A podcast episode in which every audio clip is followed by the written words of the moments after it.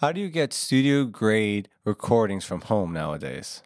I'm Victor. I'm here uh, with Cody, who's the owner of Understudy Studios. And Cody, would you like to introduce yourself? Uh, yeah, I'm a um, uh, I'm a musician first, a uh, producer recently, and uh, working on uh, becoming a mix engineer. Um, and it's just it's been a it's been a, a journey and one I look forward to every day. Oh, amazing. So I've seen you here at Understudy Studios, which is our neighbor, and you've been developing quite the little recording setup in one of the most unlikely places, honestly. And um, and I'm being impressed every time with the recent recordings that you've been engineering and producing. You're getting some real studio grade quality. I know you've been building up all your equipment and everything, and you're self taught. You don't have an audio engineering educational background, but you have a purely experience based background. And uh, can you speak a little bit about that journey to it and really like utilizing a space that's not a traditional recording studio that could be very equivalent to someone's garage or someone's room? You know, and really transforming it to get these sounds that you've been getting recently in these records, these really full, rich sounds.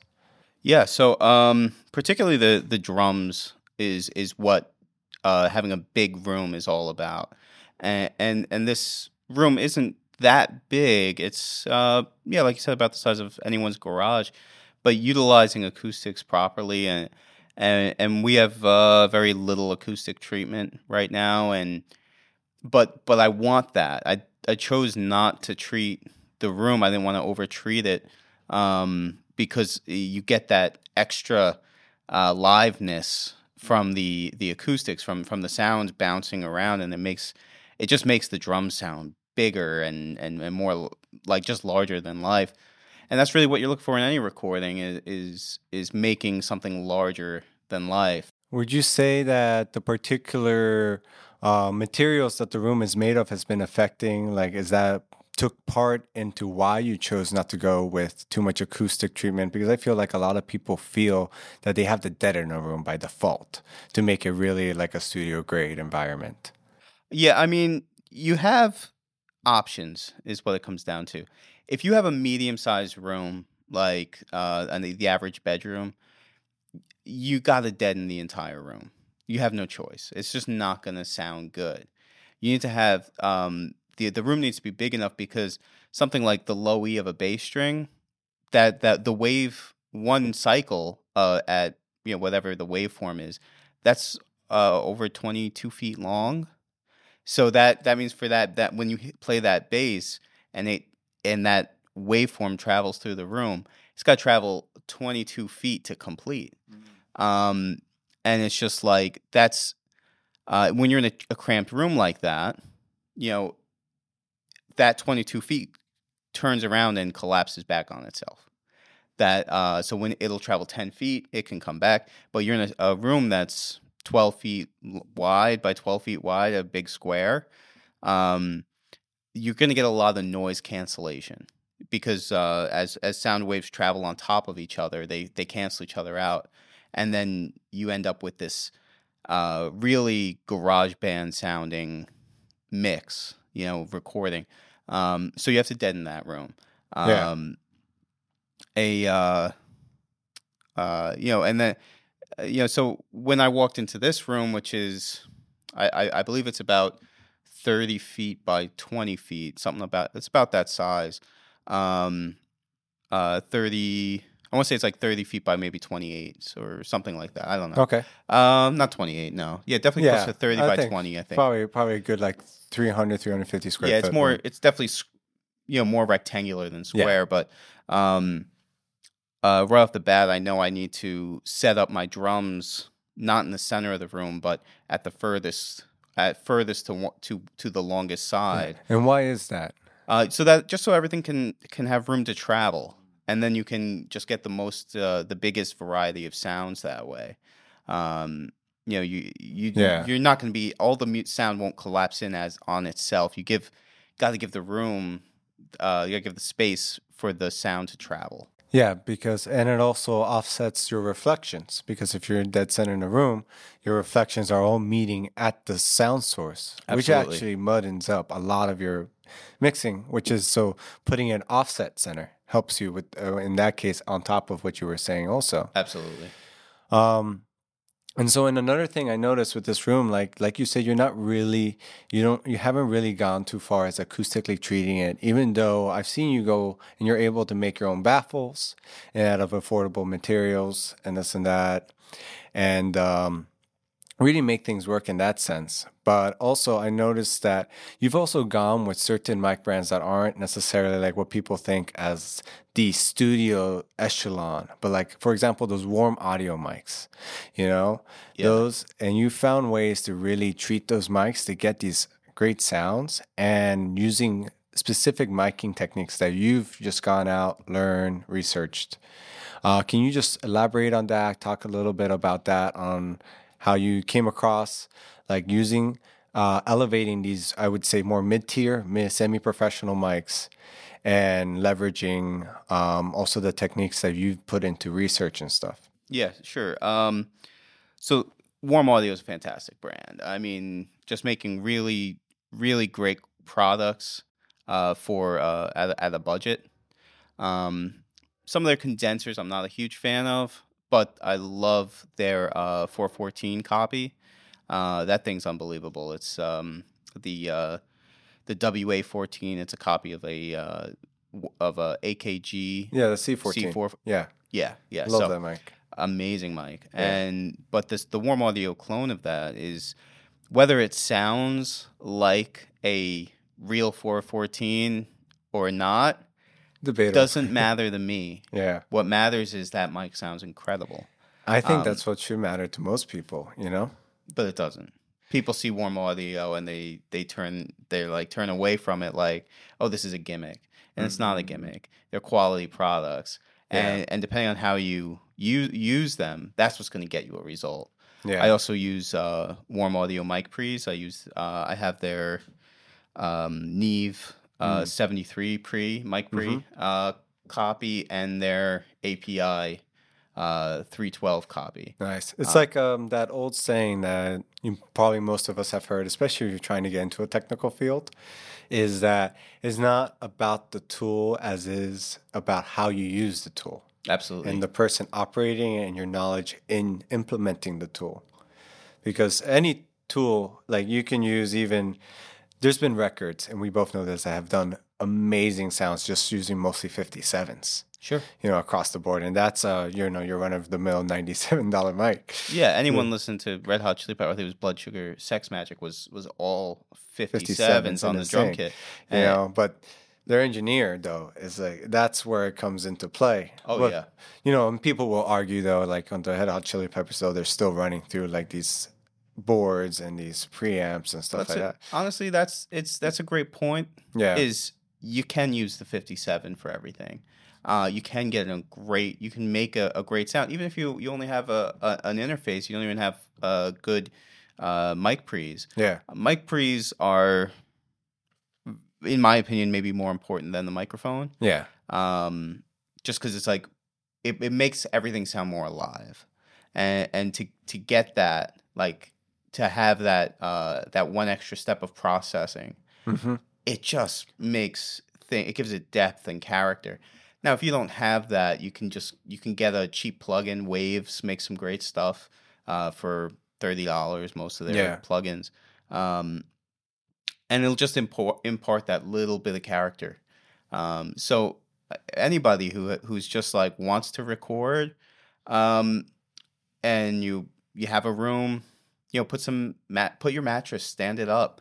You know, uh, if you don't if you don't have a budget and you're just trying to get by with with as little as possible, yeah you can go ahead and put the 57s on everything. I mean, they're hundred dollars a piece on a yeah on a you know what a five piece kit. Like that's There you go. That's you know that's five hundred bucks before overheads. also So- packing blankets actually do a pretty good job if you start to Oh, layer them on yeah. everything Yeah, packing blankets uh, on all the walls if you have to, uh, sheets, uh, anything with a little thickness. The thicker it is, the more sound absorption you're Yeah. gonna get. It's common sense, but Also, another thing, I remember this, uh, learning this a while back, but a big thing when it comes to sound absorption is that if you have a layer, you can also put a little space behind that layer before the next layer.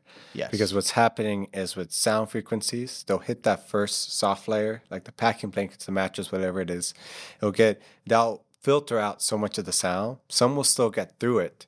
And that usually is what bounces back. But if there's a space, now you get those higher frequencies bouncing in the space, getting deadened even more before they hit the You- next layer. Well, you get a double layer. Uh, you know, you can use one layer yeah. to Get um, double to layer. filter it twice. Yes. is what hap- what's happening because the, the sound travels through it, filters once, comes back, filters again, and uh, ideally you just want you just want it to filter out enough that when it comes back, the the microphone isn't canceling out the the sound. So now one question I want to pivot to because I think um, as we're talking about this, and you know, we're talking a little bit about the room, the materials, the mic choices and stuff. But I think what it really is coming down to that really helps people get the sounds like you're getting right now, you know, in the room that you have, with the equipment that you have, is that you've put yourself through this process of gaining experience, but just building up your knowledge with every experience, you know? Yeah, absolutely. and uh, and I've known you for years. We've played together and everything, and uh, so I'm just amazed by like how far you've come in your knowledge and this space. And well, so my question is, I really want you to see if you could elaborate a little bit on that kind of process of like how are you learning and stepping up as you work on things, as you're experiencing things? Is it more of a oh, I want to try this. How do I do this? Let me look it up. Or is it more of a trial and error type of basis? Or are you going in with a specific idea, trying to pre plan it all before even going into it and then executing? Yeah, you have a lot of things there. We're gonna try and break them all Yeah. down. All right.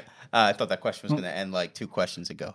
Uh, It's but more about the process. At the end of the day, it's like, how do you get the knowledge that you've gotten? sure. So, um, uh, really, all comes down to is problem solving.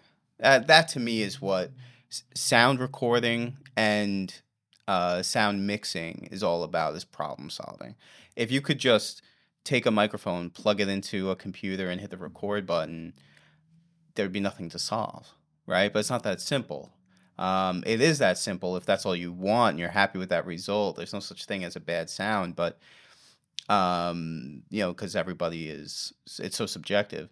Um, subjective or objective? So, objective. So objective. Yeah, Yeah. yeah. So all of it's so objective, and uh, you know, if you're happy with just the sound coming from a microphone into a, a DAW, then that's terrific. Um, so for me, it was, you know, because I was never happy with just putting a microphone into a DAW. So I was never happy with the sound of a microphone going into just a DAW. hmm So I would often just take the, um, uh, so I, to me it was like, how do I how do I make that sound better? Because Okay. this doesn't sound like my favorite records. Yeah. This sounds like the room I'm in right now. So that's that's the first problem was okay. How do I make this room not sound like the room I'm in? Yeah. You know, that's where you hit your first problem. Would you uh would you say a good first step is like thinking like I want it to sound like this record. So let me di- dive into how they got those sounds and don't focus so much on the equipment they use, but more on how they use that equipment, like the type of processing they did and stuff like that. I want to say yes and no. Okay. Elaborate on that. the first the first step is you know if you if you're in a band or you're a musician or whatever uh, and you're into recording and you want to do it yourself the first step is whatever's you want to come out of the the record you need to first capture that so there's no point in expensive microphones and preamps when what you're recording doesn't sound great. You know, if you don't, have, if you're getting a great sound out of your drum set, then you're not getting a, um, then you're not going to end up with a great sound at the, on the back end. yeah. You know, No, it makes sense. does that make sense? yeah. So you know, uh, you're the source is the first that part, and you need to make that sound good. Mhm. Um, and once that's sounding good, then you can put a microphone on, and that's when you start experimenting with different microphones, different microphone techniques. Um, no, and that's a that's a great lead in because honestly, that what I was just thinking about was the importance of experimentation when it comes to that, especially when you're in your own environment and you're dealing with your own things. It's important to experiment with what you got. And I just remember the example of just the other night, you were taking some time to really test out drum sounds Oh, in your room and the different things you can do. And you even had the idea of experimenting by putting one of your mics in a kind of a, a trash can, essentially, in the middle of the room. literally, a trash can. Literally a trash can. Yeah. But you you got this really unique room tone that added this um I would say almost like a plate verb to the mix of the drums. It what it felt like to me. Yeah, it was. It was. It adds a lot of punch. It gives it the um the the record just like this. Uh, just this really wonderful punch in the mid range. Yeah. Um, uh, it was. I was. Uh, so part of learning is is watching, going on YouTube and and and learn and just watching a ton of videos. While, Yeah. And, and I'm horrible. I do it while I'm driving because. I, I don't, I'm not actually watching the video. Yeah, I you're just listening, I, you're I pay for the Safe premium, and I can yeah. So um, I can shut my screen off and listen. Anyway, um, but there's wonderful guys like uh, Tchad Blake, and and something he would do in that's where I got this from is you just take a, a metal trash can and stick a microphone in it next to the put it, place it next to the drum set. And and just it, you'll get that sound, and it's easy to obtain. You'll you'll get it quick. You ain't got to mess around too much. Yeah. Um, so I highly recommend that technique if you just looking for something different. It's not suitable for every style of music, but it's suitable for whatever you want to try it on. And Yeah. if you're happy with it, then that's that's what matters. Well, that's the great thing. It's like experimenting is how you like got a lot of these unique sounds too, and it it really comes together in the mix. You know, it's Yeah, like oh, once it's blending. And you said something uh, last night to me that stood out to me was when we were mixing. You were showing me some of the individual tracks when you were Right. showing me the mix, and you even pointed out to the fact that like sometimes like the tracks they don't sound so great when you solo them when they're already mixed into the mix because they're made to sound good for the mix Sure. not to sound good independently and i think with a young engineer a young someone who's getting into recording the mistake is commonly that they go in and they start to make each individual track sound best independently yeah. and then they, they, they find that they're having trouble when they're trying to now adjust for the mix and then they re-solo and it's like oh but now i lost this and like let me get it back and then here in the mix and it's like and then they're fighting between the two sounds Oh yeah, yeah. You, I've ruined many mixes that way. You know, going in solo and and just trying to make something sound good, but it mixing doesn't work like that. Uh, it's all about the back end. So uh, a technique I've been mixing with, um, I was inspired by uh, Andrew Scheps, and, and he just uses a ton of parallel compression and a ton of uh, of um, compression on his master bus. So just as everything's um, not a ton of compression, but just a lot of compressors. yeah yeah And- or fine-tune compressors down a chain And then what happens is you turn on, you just turn all these com- compression on, all the parallel compression on. You turn the master bus compression on, and you just hit play. You know, after doing a rough mix on the uh, for levels, yeah um, to get your levels, and then just turn everything on and hit play, and it the mix will become that much closer to being finished because it's just like, wow, this sounds good. Now I just got to fix my little problems. So you're kind of working backwards than Mhm. what's intuitive, and then I say, okay, well, this sounds good, but let me go work on these drums, and I'll, I'll maybe I'll solo all the drums and just give myself that starting point. Um, but I'm not gonna just listen to just a kick drum. I when I'm listening back to mi- to a mix, I already did my fine leveling. Um, I want to hear all the drums playing together.